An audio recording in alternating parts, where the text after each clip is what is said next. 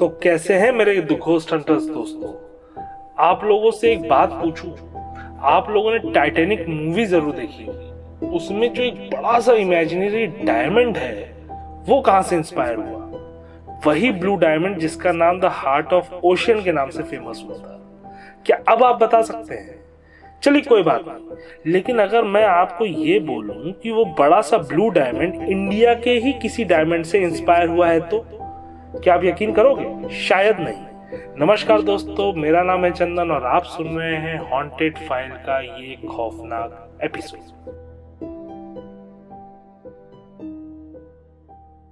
तो इस डायमंड का नाम दरअसल द होप डायमंड है।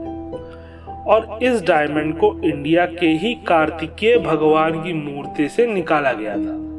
लेकिन क्या आपको ये मालूम है कि जिन जिन के पास ये डायमंड रहा, उनको या तो कुत्तों ने चीड़ फाड़ डाला, या गोली मार दी, या सिर काट दिया गया, या फिर डूब गए, या फिर भुखमरी का शिकार हो गए।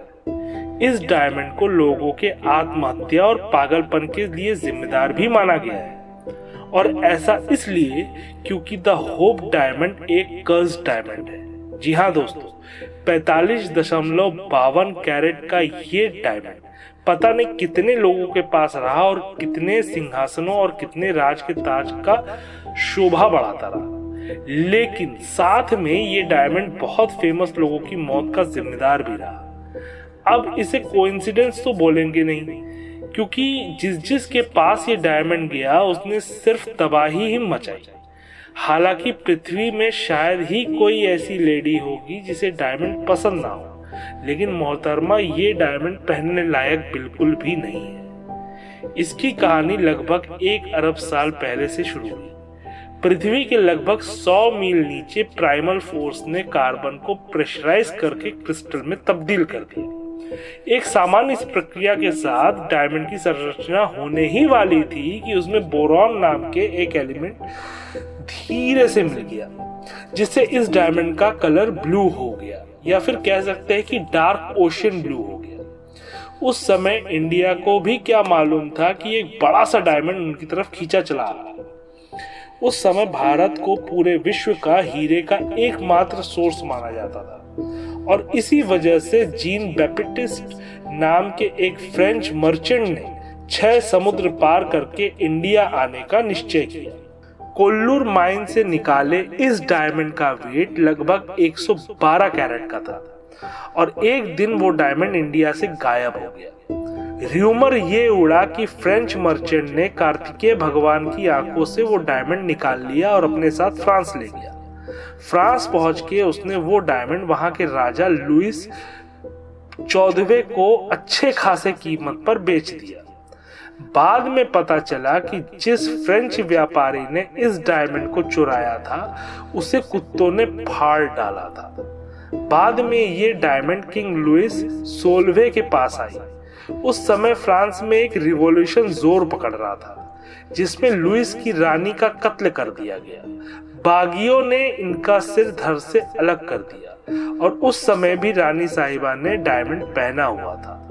सन सत्रह में इस डायमंड का नाम फ्रेंच ब्लू रखा गया और उसी साल ये चोरी भी हो गया। काफ़ी सालों तक इस डायमंड का कोई पता नहीं चल पाया और इतिहास में ये कहीं खो के रख गया। करीब दो दशक के बाद ये हीरा फिर से लोगों के सामने आया और इस समय ये इंग्लैंड में डैनियल नाम के किसी डायमंड मर्चेंट के हाथ लगा। जिसने इसे काट पीट के तराश के लगभग 60 कैरेट का कर दिया था। अठारह तक ये लंदन के पास काफ़ी फ़ेमस और रिच फैमिली होप्स फैमिली के पास रहा। और शायद यहीं से इस डायमंड का नाम द होप डायमंड पड़ गया। लेकिन इस डायमंड ने होप फैमिली को भी नहीं बख्शा। होप फैमिली में एक के बाद एक मौत है और उसके बाद दिवालीपन की वजह से उन्हें अपने गाँव वापस जाना पड़ा। और आखिरी में हो फैमिली के आखिरी सदस्य के मौत के साथ ही ये डायमंड फिर से एक बार अंधेरों में गुम हो गया 1920 में ये फिर से पियरे कर्टियार के पास दिखा इस डायमंड को कर्टियार के पास से मैकलिन लगभग एक हज़ार डॉलर में खरीदा। उसी समय उसकी नौ साल की बच्ची का एक कार एक्सीडेंट में मर जाती है। और इसके बाद ये कई सारे व्यापारियों और राजा के हाथों गया लेकिन ये भी सच है कि ये हीरा जिस जिस के हाथों में गया, उसने किसी अपने को बहुत ही बुरी मौत मरते देखा था। बाद में इस हायर ही, बाद में इस हीरे को शापित करार देते हुए इसे म्यूज़ियम में रखा गया।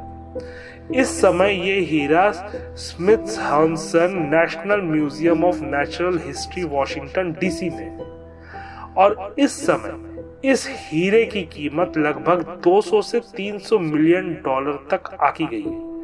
ऐसा बिल्कुल नहीं है कि सिर्फ़ होप डायमंड ही कर्ज्ड है।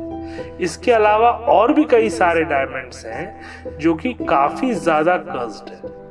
आपको सुनकर आश्चर्य होगा कि Kohinoor diamond, Black Prince Ruby भी इसी रेस में शामिल है। हालाँकि Regent diamond, the Sancy, yellow diamond, the Delhi Purple, Sapphire, the Star of India Sapphire और the black Orlov diamond, ये सारे डायमंड अलग है, लेकिन इनकी कहानी भी लगभग एक ही है। ये सारे के सारे डायमंड्स भी कर्स्ड है।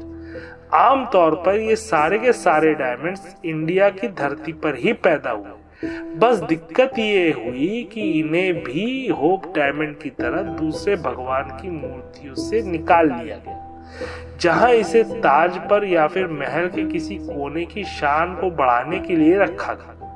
सदियों से इन डायमंड्स को अपने व्यक्तिगत फ़ायदे के लिए इनको तराशा गया, काटा गया। लेकिन इतना सब कुछ करने के बाद हुआ क्या? इन सारे डायमंड्स को म्यूज़ियम में कांच के नीचे बंद कर दिया गया। वैसे ही, जैसे कई अरबों साल पहले, ये पृथ्वी के नीचे दबा हुआ था और वहीं पर कैद था। और इन्हीं शब्दों के साथ मैं इस कहानी का अंत करता हूँ। उम्मीद करता हूँ आपको हॉन्टेड फ़ाइल का ये खौफनाक एपिसोड ज़रूर पसंद आया अंत में एक सूचना, अगर आपने पैरानॉर्मल गेम्स की बुक को डाउनलोड नहीं किया है तो haunted file dot com my free ebook section में जाकर उसे डाउनलोड कर सकते हैं। तब तक के लिए जय हिंद।